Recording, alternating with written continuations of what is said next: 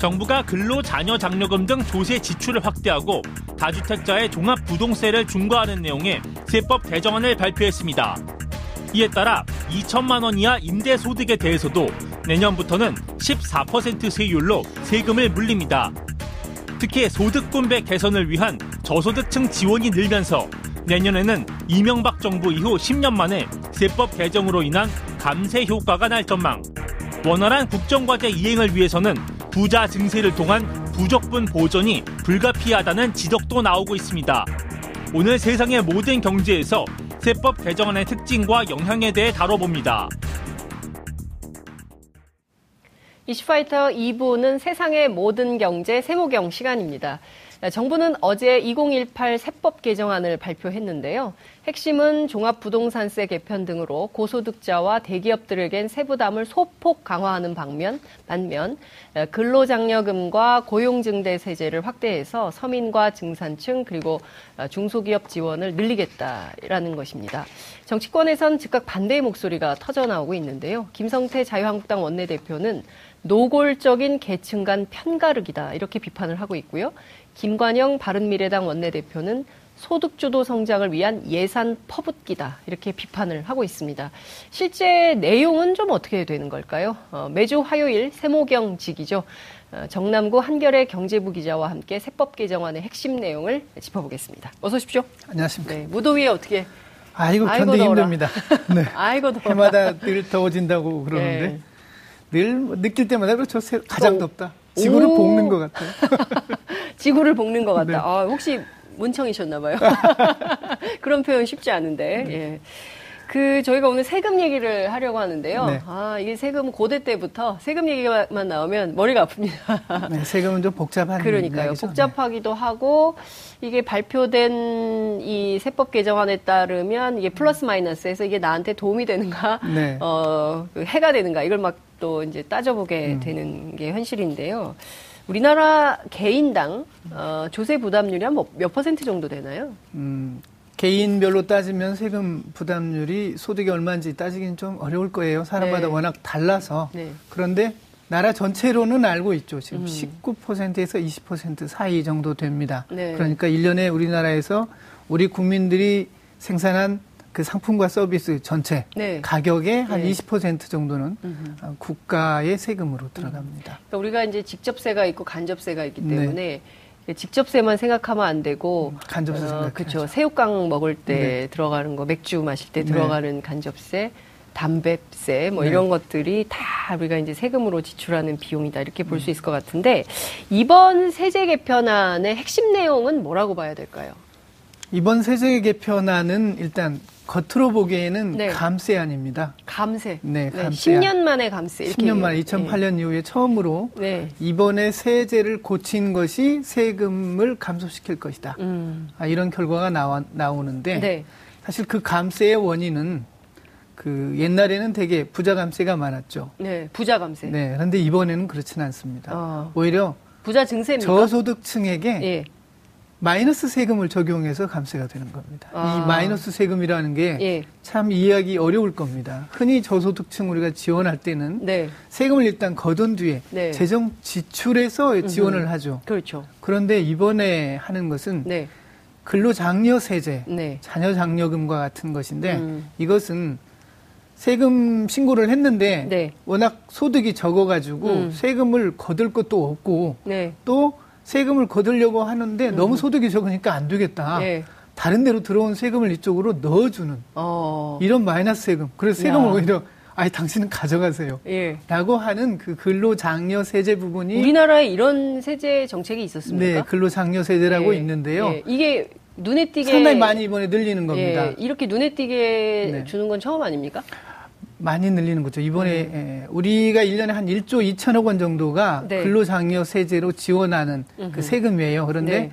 내년에 추가로 2조 6천억 원을 더 음. 하겠다는 겁니다. 네. 이것은 그, 그, 소득이 적은 사람, 네. 맞벌이 부부의 경우에는 연간 소득이 2,500만 원 이하여야 합니다. 음. 그런 사람들에게 최대 연 250만 원에 개인당 2,500인 거죠. 아, 가구 소득. 가구 소득. 맞벌이 부부인 경우에 가구 소득이 가구. 예. 2,500만 원 이하이면 예. 이제 좀 마이너스 세금으로 돈을 붙여 주는데 어, 네. 최대 250만 원까지 줬습니다. 어. 그런데 내년에는 이제 이거 대상도 늘리고요, 음. 지원액도 늘려서 네. 어, 보니까 가구 소득 3,500만 원까지 예. 예, 늘리고요. 예. 어, 지원금도 음. 10%니까 음. 350만 원까지 늘리고 그러면 네. 전체 지원 대상자가 300만 명이 넘어간대요. 음. 그래서 그 지원금으로 내년에 2조 6천억 원이 추가됩니다. 그렇군요. 네. 자, 그러면 지금 뭐 여러 가지가 있는데요. 근로장려금, 자녀장려금, 네. 그 다음에 일용직 노동자 근로소득공제, 네. 그 다음에 이제 산후조리 비용 세액공제, 네. 기부금 세액공제, 굉장히 이제 다양하게 쭉 뭐 종합부동산세, 임대소득세, 그 농협, 수협, 새마을금고, 네. 예탁, 출자금 뭐 굉장히 항목으로 보면 굉장히 뭐 많아요. 몇백 개 될 겁니다. 예, 네. 굉장히 네. 많은 항목에서 네. 그 이제 그 세제 개편안이 나온 것인데 자 지금 보면 큰 틀에서 보면 이제 부동산 증세와 관련해서 우리가 네. 어, 부동산 부자들이 워낙 많기 때문에 음. 부동산 과세를 좀 늘려서 부자, 부자 증세를 해야 된다라는 네. 요구가 많았던 게 사실 아닙니까? 네, 그렇습니다. 그런데 이번에는 감세, 부자 감세는 아니지만 그렇다고 해서 부자 증세다 이렇게 하기도 좀 어려운 대책 아닐까요? 그러니까 네. 큰 틀에서 정부 고민이 굉장히 많이 투영된 그렇죠. 개편안이다 이렇게 봐야 될까요? 사실 이번 세제는 별로 손댄 게 없습니다. 손댄 게 없다. 네, 제가 보기엔 어. 별로 손댄 게 없어요. 네. 지금 아까 말씀드린 것처럼 근로장려 세제, 네. 그게 2조 6천억 원이죠. 음. 네. 어, 그리고 자녀장려금이라고 해서 이 저소득 음. 가구의 음. 자녀들을 위해서 30에서 50만 원씩 지원하던 거 이걸 늘리는 게한 음. 3천억 원 정도 됩니다. 네. 이게 굉장히 큰 거고요. 네. 또 다른 큰 게 있다면 보유세 가운데서 네. 어, 종합부동산세를 종부세. 늘리는 부분이 예. 있습니다. 이 보유세는 어찌 보면 부자증세 이런 측면보다는 그 조세 형평성 강화하는 차원에서 그리고 기본적으로 땅에 대해서 세금을 매기는 건 경제에 악영향이 없어요. 네. 소득에 대해서 매기면 사람들이 예, 돈을 더 벌고 일을 더 하려고 하는데 마이너스 효과가 생깁니다. 또 네. 소비에다가 더 매기면 소비 요인을 떨어뜨리고요. 음. 투자에다 기업에다 세금을 매기면 투자를 좀 억제하는 음. 효과들이 있거든요. 네. 그래서 아주 그냥 그대로 두는 것보다는 세금을 매기면 음. 그런 활동들이 조금씩 저해가 되는데 네. 이 부동산에 매기는 세금은 그렇지 않아요. 음. 그래서 이 세금은 좋은 세금이고요. 네. 또 부동산의 과다 보유를 통해서 어, 부동산 임대료나 부동산 가격이 오르는 것, 네. 이 부분을 좀 완화하려는 측면에서 부동산 음. 보유세를 늘리는 건데, 네. 지난번에 재정개혁특별위원회에서 네, 네, 안이 네. 나왔고, 이제 정부가 그걸 완화한 형태로 음. 받았죠. 음. 어, 결과는 그렇습니다. 음. 지금 내년 내에 부동, 아, 종합부동산세 세수가 이제 9천억 원 정도 더 거치는 걸로 잡혔습니다. 네. 그러니까 지금 과표 6억 초과 주택 0.75에서 2% 되던 게 0.85에서 2.5%로 늘어나는 거죠. 아, 두 가지 있습니다. 네. 이 공정시장 가액 예, 비율이라고 예, 예. 현재 80% 그러니까 어, 공시가격의 80%에 대해서만 이제 세금을 그렇죠. 매겼던 건데 예. 이것을 1년에 5%포인트씩 어. 90%까지 올려가는 게 음. 하나가 있고요. 네. 다른 하나는 세율을 약간 올리는 음. 겁니다. 이 두 가지를 결합해서 네. 세금을 늘리게 됩니다. 그렇군요. 네. 근데 지금 보면 이제 부동산과 관련해서는 그 원래 뭐 보유세를 강화해야 된다라고 했지만 실제로 그것은 채택하지 않은 셈이 되는 그렇죠. 상황이 네, 되는 종합부동산세만 하고 예. 다른 재산세 부분에는 움직이지 네. 않았으니까 예. 제가 보기에는 정치적인 부담을 극 도로 최소화한. 네, 그러니까 혹여라도 네. 네. 이른바 강남의 아파트 네. 갖고 계신 분들이 반발할 가능성에 그렇죠. 대비해서 그 반발을 네. 억제하고 네. 그렇죠? 그러면서 어 세수는 좀 확보하는 뭐 이런 방안이 될 텐데 큰 틀에서 보면 부자 증세를 통해서 복지 비용을 확대해야 된다는 이제 주장이 있었는데 네. 이거 가지고 과연 지금 쭉 나오고 있는 이런 복지 수요를 감당을 네. 할수 있겠는가? 결국 세수가 부족하지 않겠나라는 어, 비판, 분석 네. 이런 게 있는 게 사실입니다. 그렇습니다. 예. 내년에 세수가 이제 3조 2,810억 원 줄어든 는 효과가 납니다. 네. 이건 엄밀하게 말하면 예. 내년 세수가 준다는 뜻은 예. 아닙니다. 아, 그래요? 이 세법을 고치지 않으면 예. 세금이 늘어납니다. 세수가. 어. 왜냐하면 경제가 성장하고 있죠. 네. 또 물가도 오르죠. 예. 그러면 저절로 세금이 증가합니다. 음. 그래서 세법을 전혀 고치지 않으면 세금이 늘어날 텐데 네.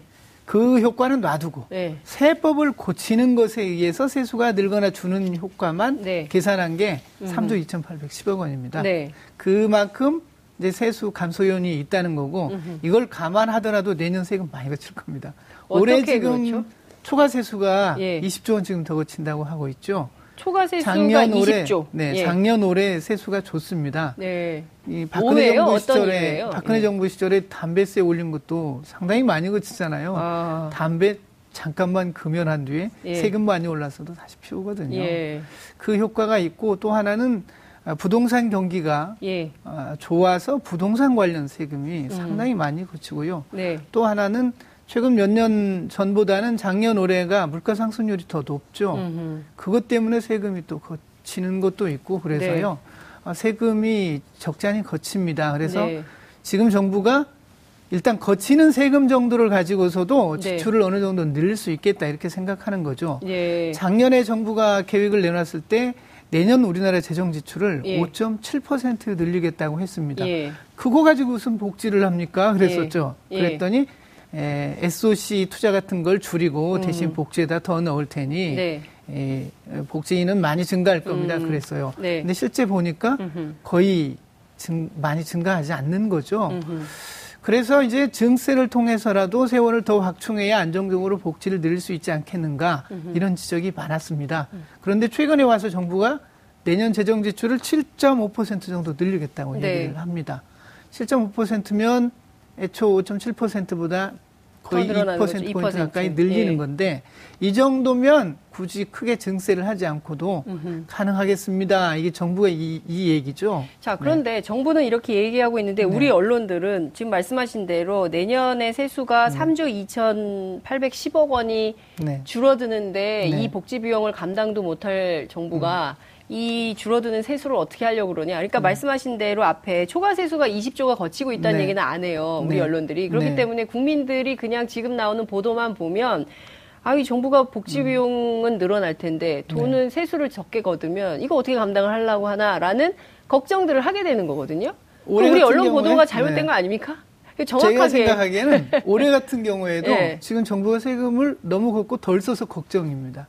아, 세금을 너무 많이 걷고 덜 쓰고 있다. 일부러 더 걷는 건 아닌데 많이 거치고 있거든요. 이 박근혜 정부에서 네. 담배세를 너무 많이 걷어가지고 담배세만 그렇다고 담배세를 내릴 세수 수도 예측이, 없고 세수 예측이 세수 예측이 예. 지금 계속해서 틀리고 있는데 음흠. 박근혜 정부 때는 세수가 많이 거칠 거라고 예측을 했단 말이에요. 예. 근데 실제보다 안 거쳐서 걱정이었고 아. 최근에는 세수가 이것밖에 안 거칠 거예요라고 생각하고 있는데 생각보다 훨씬 많이 거치고 있어요. 그럼 박근혜 정부 네. 때보다 문재인 정부에서 훨씬 보수적으로 세수 예측을 하고 있다고 봐야 되겠네요. 아, 보수적으로 세수 예측을 일부러 해서는 아닌 것 같고요. 네. 세수 예측을 할 때 좀 더 정확도를 높이려는 어. 노력이 필요한 것 같습니다. 네. 지금 그 국세청에서 가지고 있는 자료를 음흠. 잘 활용하면 네. 저는 좀 더 정확한 예측이 가능하리라고 음. 보는데 네. 그걸 공개하지 않으니까 저희도 잘 모르겠어요. 근데 어쨌든 정부로서는 네. 저희가 생각할 때는 그래요. 지금도 음. 세금이 많이 거치고 있는데 덜 쓰니까 네. 더 쓰라 더 써야 된다. 음. 그리고 지금 정도 복지를 확충하는 것으로는 음흠. 소득 주도 성장이라 이런 말을 하는 게 좀 부끄럽지 않느냐 이게 저희 생각입니다만은 네. 정부는 좀 소극적이에요. 예. 굉장히 증세를 하는 것도 부담스럽고 예. 일단 예. 세금이 많으니까 그 정도는 쓰겠는데 예. 더 걷어가지고 복지를 더 확충하는 것은 음. 굉장히 망설이고 있습니다. 그래서, 그래서 소득주도 속도 네. 조절론인가요? 네. 제가 볼 때는 증세 없는 복지의 연장선인데 예. 다만 예. 복지는 옛날보다 좀 많습니다. 아, 네. 그렇죠. 네. 예, 이러니 저러니 해도 다양한 방면으로 특히 이제 어르신들과 관련된 네. 복지 혜택은 조금씩 늘어나고 있는 것 같아요. 사실 지금 우리는 세제 개편안만 보고 있는 거거든요. 네. 근데 곧 나올 내년도 음. 예산안을 봐야 네. 이제 왼쪽 오른쪽이 어떻게 맞춰졌는지 음. 볼수 있습니다. 세입 세출의 균형이 그렇죠. 어떻게 되는지. 세입, 지금은 이제 세제 개편안이니까 예. 세입에 미치는 영향 네. 부분만 그렇죠. 본 거고 이제 세출까지를 같이 봐야 이제 예. 구체적인 걸 알 수 있죠. 그렇군요. 네. 그 법인세 있지 않습니까? 네. 법인세 이명박 정부 때 대폭 낮췄던 거를 네. 올리기는 했는데 여전히 네. 과거만큼은 안 올라간 수준이거든요. 네. 이거 그냥 이대로 놔두고 가도 괜찮습니까? 적정 법인세가 얼마인지에 대해서는 말할 수 없지만 네. 법인세가 우리가 낮은 건 사실입니다. 네. 미국에 비해서. 예. 그리고 그동안 많이 낮춰져 가지고 예. 어, 기업들이 굉장히 혜택을 노렸죠. 그러니까요. 그런데 이 법인세라고 하는 게 한번 네. 낮춘 뒤에 올리면 네. 네. 상당히 정치적으로도 부담이 되고 경제적으로도 부담이 됩니다. 음흠. 이게 법인세를 낮췄던 걸 올리면은 네. 바로 기업에 이제 부담이 되잖아요. 음흠. 그러면 네. 그것 때문에 우리가 투자를 소극적으로 한다, 외국으로 이전해야 되겠다고 하면 음. 정부가 부담이 되죠. 그래서 음. 법인세는 사실 함부로 낮추지 않는 게 중요한데 이미 막 네, 낮췄잖아요. 너무 낮춰버리는 네, 게 그렇고요. 네. 법인세는 최고 세율 하나 만들어 가지고 예. 어, 작년에 했죠. 네. 그래서 이번에는 크게 건드리지 않고 있습니다. 음, 그렇군요. 네. 그러니까 지금 말씀 주신 대로 지금 정부가 추진하려고 하는 소득주도 성장, 뭐 네. 최저임금 하나 올리는 것 같고도 막 이렇게 난리인데 네. 다양한 다른 법안들은 처리도 안 된 상황이고. 네. 근데 어찌됐든 큰 틀에서의 에, 뭐 더 큰 복지는 지금으로서는 좀 요연, 요원한 상황이고 네. 현상 유지하는 수준, 그러니까 세금을 더 걷지 않고 네. 요만큼 걷어서 지금까지 해오던 복지를 유지하는 수준. 조금은, 조금은 늘리죠. 조금은 조금. 늘리는데 제가 생각할 때는 네. 늘 어, 복지를 확충하는 속도가 네. 좀 느립니다. 아. 정부가 애초에 소득 주도 성장이라고 했다면 예. 최저임금이 아니라 예. 다른 기반이 되는 복지들을 음. 계속해서 축적해 가야 이제 네. 가능할 텐데 네. 기대보다는 좀 느리다는 생각이 그러니까요. 듭니다. 예. 를 들면 이것은 직접 재정으로 하는 것은 음. 아니지만 재정의 관여가 필요한 게 예를 들면 실업급여 같은 것입니다. 그렇죠. 근데 우리나라는 실업자가 한 번 되고 나면 예. 어, 실업급여가 별로 없으니까 그리고 실업급여에 가입 안 된 사람도 음. 많고요. 어떻게 해야 돼요? 바로 노동시장에 들어가서 값 노동 음, 임금이 얼마 되든 일을 하려고 해요. 음. 이런 사람들이 많이 존재하기 때문에 자영업 시장이 굉장히 경쟁이 치열하고 다른 노동 시장도 경쟁이 치열해서 임금 수준이 낮아지는 거거든요. 음. 그래서 실업자가 되더라도 무리한 조건으로 나의 임금을 덤핑해가면서까지 시장에 진입하지 않도록 잠깐의 그 시간을 둘 수 있어야 합니다. 그리고 그 사람들이 만약에 경제의 구조적인 변화 때문에 실업자가 됐다면 네. 좀더 부가가치가 높은 일에 종사할 수 있는 음. 교육 기회를 제공받아야 하는데 네. 우리는 그런 기회가 거의 없어요. 그래서 이런 부분들은 음. 정부가 굉장히 노력해야 합니다. 음. 물론 실업급여라고 하는 게 정부가 하는 게 아니고 노사가 보험을 보험료를 내 가지고 그렇죠. 걷어서 하는 예. 거긴 하지만 이런 걸 확충하는 데는 정부의 주도적인 노력이 필요합니다. 그러니까 고용보험 혜택을 음. 받는 분들도 굉장히 소수일 거예요. 네. 그 고용보험 혜택을 받는 분들도 굉장히 소수이고 액수도 적고요. 액수도 굉장히 네. 적고요. 실업급여 가지고 생활이 안 돼요. 아, 예, 최소한의 네. 생활을 할 수 없는 수준이기 때문에 이 현실화, 실업급여의 네. 현실화가 돼야 지금 당장 GM 대우 문제 있죠. 음. 이뭐 전혀 지금 언론에서 많이 다루지 않고 있는데 지역사회에 굉장히 큰 현안이 되어 네. 있죠. 그 다음에 이 조선 해양의 문제 굉장히 음. 오래된 구조적인 문제가 음. 있죠. 근데 이 문제에 대해서 그냥 그 지역에 재난구역처럼 선포는 해놨지만 음. 그 다음에 사후 관리가 제대로 되고 있는지, 그러니까 북유럽만 하더라도 내가 실업자가 음. 됐지만 실업 상태에서 뭐 한 2년이 됐든 덴마크 그렇다고 네. 그러더라고요. 네. 몇 년이 됐든 뭐 새로운 취업을 할 수 있는 기회가 음. 만들어질 때까지 자기가 받던 음. 임금의 80%, 네. 뭐 70%이 정도의 급여를 받으면서 활동할 수 있는 최소한의 삶이 영위가 되는데 이건 당장 직장에서 잘리면 퇴직금 받아가지고 네. 뭐라도 해야 먹고 살 수 있는 음. 구조거든요. 그러니까 편의점 업주들끼리 그렇죠. 이렇게 싸움을 하는 상황이 임금이라고 하는 게 뭐 다른 변수도 있지만 음. 결국은 얼마 받든지 일하겠다라고 하는 노동력에 공급하고 아, 얼마 주겠다고 하면서 수요하는 측하고 이렇게 음흠. 시장에서 이렇게 맞아야 되는 거잖아요. 그렇죠. 그렇기 때문에 전체적인 임금 수준이 음흠. 올라가려면 네. 난 싸게라도 일하겠어라고 하는 유인을 줄여야 돼요. 그렇죠. 그게 어떤 경우냐면 첫 번째가 실업자군이고요. 네.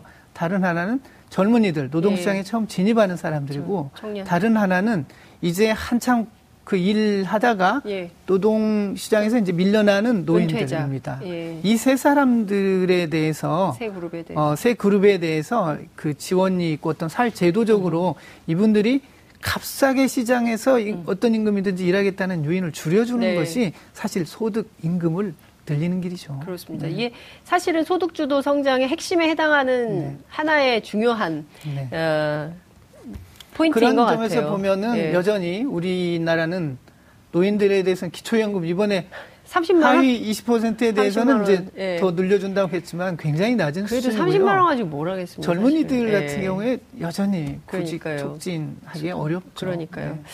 네. 사실은 이런 것들을 어, 빠르게 해야 네. 이른바 유럽형 복지국가라는 얘기를 음. 할수 있을 텐데, 근데 오늘 아침에 음. 여러 말들이 있었습니다. 김성태 자유한국당 원내대표 뭐라고 얘기했냐면요.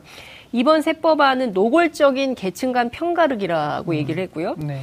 중산층 세금 폭탄론을 제기했습니다. 네. 어, 중산층만 허리가 휜다. 이번 그 소득 분배 개선 음. 이번에 낸 세제 개편안으로 말이죠. 그리고 김관영 바른미래당 대표가 뭐라고 음. 원내 대표가 뭐라고 했냐면 효과가 의문스러운 소득주도 성장을 위해서 예산 퍼붓기에 더해 조세 지출까지 동원하는데 염려가 크다 이런 비판을 했어요. 음. 어, 5년 동안 17조 원 가까운 조세 지출이 늘어나는데 증세로 확보할 수 있는 재원은 5조 원에 그친다. 네. 이거 상당히 감당할 수 없을 것이다. 실제 그렇습니까? 재정 이분들의 우려를 예, 산안이 나와 보면 알 거예요. 에? 예산안이 나와 보면 예산안이 나와 보면 예산안이 나와 보면 예. 과연 감당을 못해서 재정 적자를 엄청 늘리겠다고 하는지 네. 세수로 커버가 가능하다고 하는지 좀만 기다려 보시면 알 거예요. 이분들은 왜 세금 폭탄론을 얘기하는 겁니까? 글쎄요. 어떻게 정, 이 세금 폭탄은 맞나요? 중산층 세금 폭탄은 맞습니까? 세부담 규칙을 한번 보면 알아요. 예. 누가 세금을 더 내고 덜 내게 되는지. 예. 첫째로 우리 소득세가 지금 3조 원이 줄어든다고 하거든요. 예. 이번에 이제 세제 개편안에 따르면 아, 3조 원이 줄어든다. 네. 예. 그러면 이 소득세 수 3조 원 줄어드는 게 어디로 가나? 예. 아까 말씀드린 근로장려 세제에서 2조 6천억 원, 자녀 장려금에서 3천억 원입니다. 이게 그분들한테 사실 가는 거예요. 예. 그리고 고소득자 대기업의 세금이 가는 게 7,882억 원입니다. 음. 근데 네. 아까 네. 종합부동산세 네. 9천억 원이라고 했죠. 그렇죠. 그, 그거면 끝이에요. 어. 이번 세제 개편은 사실 예. 커다란 변화가 없어요. 음. 네. 커다란 변화도 음. 없는데 노골적인 계층 간 편가르기라고 음. 주장을 해서 마치 중산층과 이 서민의 갈등 음. 구조 또 제가 보기에는 근로장려 세제에 대한 이야기 같습니다. 근데 이거 하지 말라는 네. 겁니까 그러면? 저는 최저임금 올리는 것보다 훨씬 네. 근로장려 세제를 확대하는 것이 예. 효과도 좋고 예. 시장에도 긍정적인 영향을 미치리라고 음. 봅니다.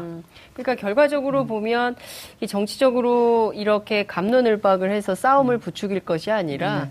보다 좀 양극화를 해소하고 네. 더불어 잘 사는 사회를 만들기 위한 어, 노력 이걸 정치권이 어떻게 해야 되는지 좀 더 들여다봤으면 좋겠네요, 이분들이. 우리나라가 지금 계속해서 내수 침체 때문에 네. 걱정이잖아요. 네.